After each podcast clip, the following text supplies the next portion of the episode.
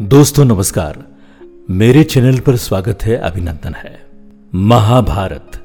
ये कृति प्राचीन भारत के इतिहास की एक गाथा है।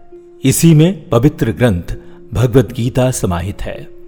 विश्व का सबसे लंबा ये साहित्य ग्रंथ, महाकाव्य, हिंदू धर्म के मुख्यतम ग्रंथों में से एक माना जाता है।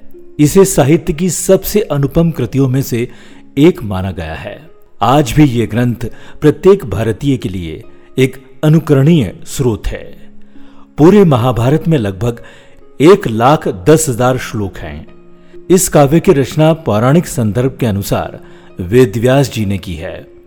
अपने अनुपम काव्य में वेदों, वेदांगों और उपनिषदों के गुप्त रहस्यों को निरूपित किया है।